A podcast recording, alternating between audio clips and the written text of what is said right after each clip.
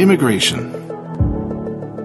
Immigration is a hot topic in politics and also in pubs among the quote professionals. This phenomenon has always existed throughout history, during colonialism and under different political regimes. This controversial topic frequently leads to conflicts and quarrels. Dear listeners, welcome to our next episode, and let's dig into this timeless topic. Sloboda je kľúčom k nezávislosti. No čo sloboda znamená pre teba? Štvorka te nebude obmedzovať. Sloboda pre mladých nie je len paušál. Sú to otvorené dvere do nového slobodného života. Tak daj záväzky bokom a prejdi do štvorky. Voľné minúty, SMS-ky a mobilné dáta dostaneš už za 4 eurá mesačne a to bez viazanosti. Všetko vyriešiš pohodlne na webe slobodapremladých.sk alebo v mobilnej apke Moja štvorka. Stačí, aby si mal potvrdenie o štúdiu. Tak na čo ešte čakáš? There is a slight difference between immigration and emigration. The same person can be both an immigrant and an emigrant. If someone moves from Slovakia to Germany, he is an emigrant because he is leaving his homeland. Remember, emigration is associated with an exit. However, an immigrant is the person who is coming to another state. In this example, to Germany. The immigrant is associated with the preposition into. In conclusion, an immigrant goes to somewhere and an emigrant goes from somewhere. Migration is a term covering both these expressions with the meaning of moving from one place to another. It describes part of the back and forth pattern. Why do people leave their homeland? The reasons are various and differ from one family to another. Sometimes they just move looking for a change and a new challenge, a desire to live in a different country. They want to explore other cultures and try a new life. However, this reason is not as common as looking for new job opportunities and a need to leave the homeland.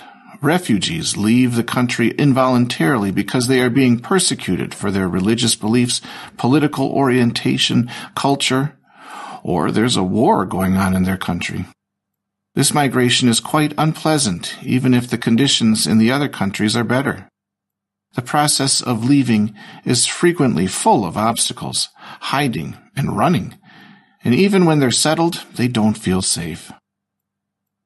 A new term, climate refugee, refers to people who had to leave their homes due to natural disasters, climate change, or because their lands become uninhabitable because of pollution. Unfortunately, predictions say that global warming is worsening and the number of climate refugees will rise in the future. These people might also be called environmental migrants. Migration is nowadays a modern phenomenon and people use this opportunity to have a better life in large cities, to learn new languages and cultures. In the past, most migrants settled in the USA with the vision of a better job and enough finances to provide for their families. They adjusted to the conditions of a new country quite easily, mostly because they had to. The USA is sometimes called a nation of immigrants. However, this does not apply to Native Americans and African Americans who were brought to the New World by force during the period of colonialism. Migration to the USA became even more popular during the California Gold Rush between the years 1848 and 1855, when James W. Marshall found gold in California. This news brought more than 300,000 people from the United States and other countries to find gold and earn money. Indigenous communities were attacked and pushed out of their territories by the gold seekers. Mining caused environmental damage but transport became better, especially when steamships started sailing on a regular basis. Many Chinese people left China to join the California gold rush because floods and drought had destroyed the soil and farms, or they had lost their job. The number of Chinese laborers carried on rising, which provoked protests against them in the American economy. This is why uh, President Chester Arthur decided to establish a restriction with the Chinese Exclusion Act in 1882. It prohibited the immigration of Chinese laborers. However, the Chinese were not the only nation migrating to the USA. Immigrants from Ireland were forced to leave the country behind and start a new life as a result of the economic situation caused by the potato famine in the 19th century. Other large groups of immigrants are the Italians, as well as Slavic people who left their countries mostly after World War II. Some of the immigrants started new lives in the USA. Others sent money to their families back home and then returned to them. It was hard to live in a different country and miss their families. There were no phones or internet keeping them in touch. This is the reason why they started to create their own communities and close-knit groups where people from the same homeland with the same culture and religion gathered together. They also wanted to be reminded of their home countries by opening traditional restaurants and shops. Such neighborhoods might be seen in every large city, for example, Chinatown in London, full of Chinese restaurants and decorations.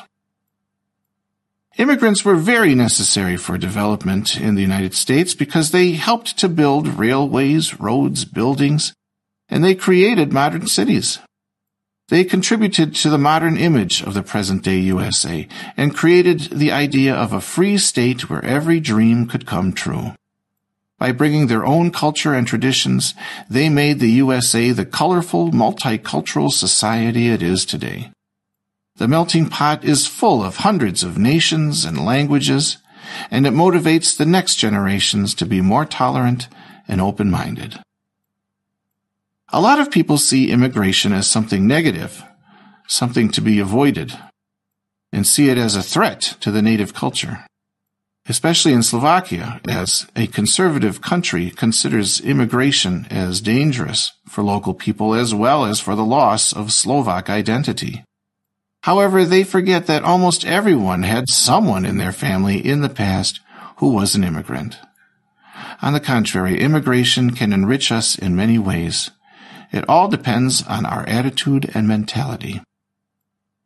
Dear listeners, we have concluded the reasons for immigration and how it influences the culture and life of others.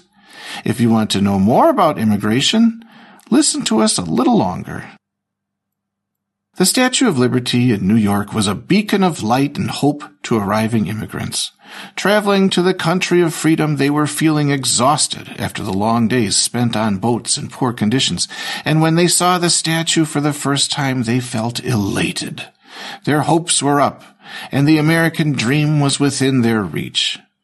Despite the delight and joy they felt from getting close to New York, they still had to go through Ellis Island the federal immigration station decided whether they would be allowed into the country or not. During the period from 1892 to 1954, immigrants were forced to wait in long queues for the medical and legal inspections. They were checked for infectious illnesses, criminal records, and their ability to work. Some were able to pass without problems. Others were delayed for days. If you want to get more familiar with this issue, we recommend you read the book Brooklyn and see the movie of the same name. The book tells the story of a young Irish girl who immigrates to the United States a few years after World War II. Dear listeners, thank you very much for listening. Be open minded. Don't judge immigrants just because of their race, religion, or culture. Learn from them, and they will learn from you.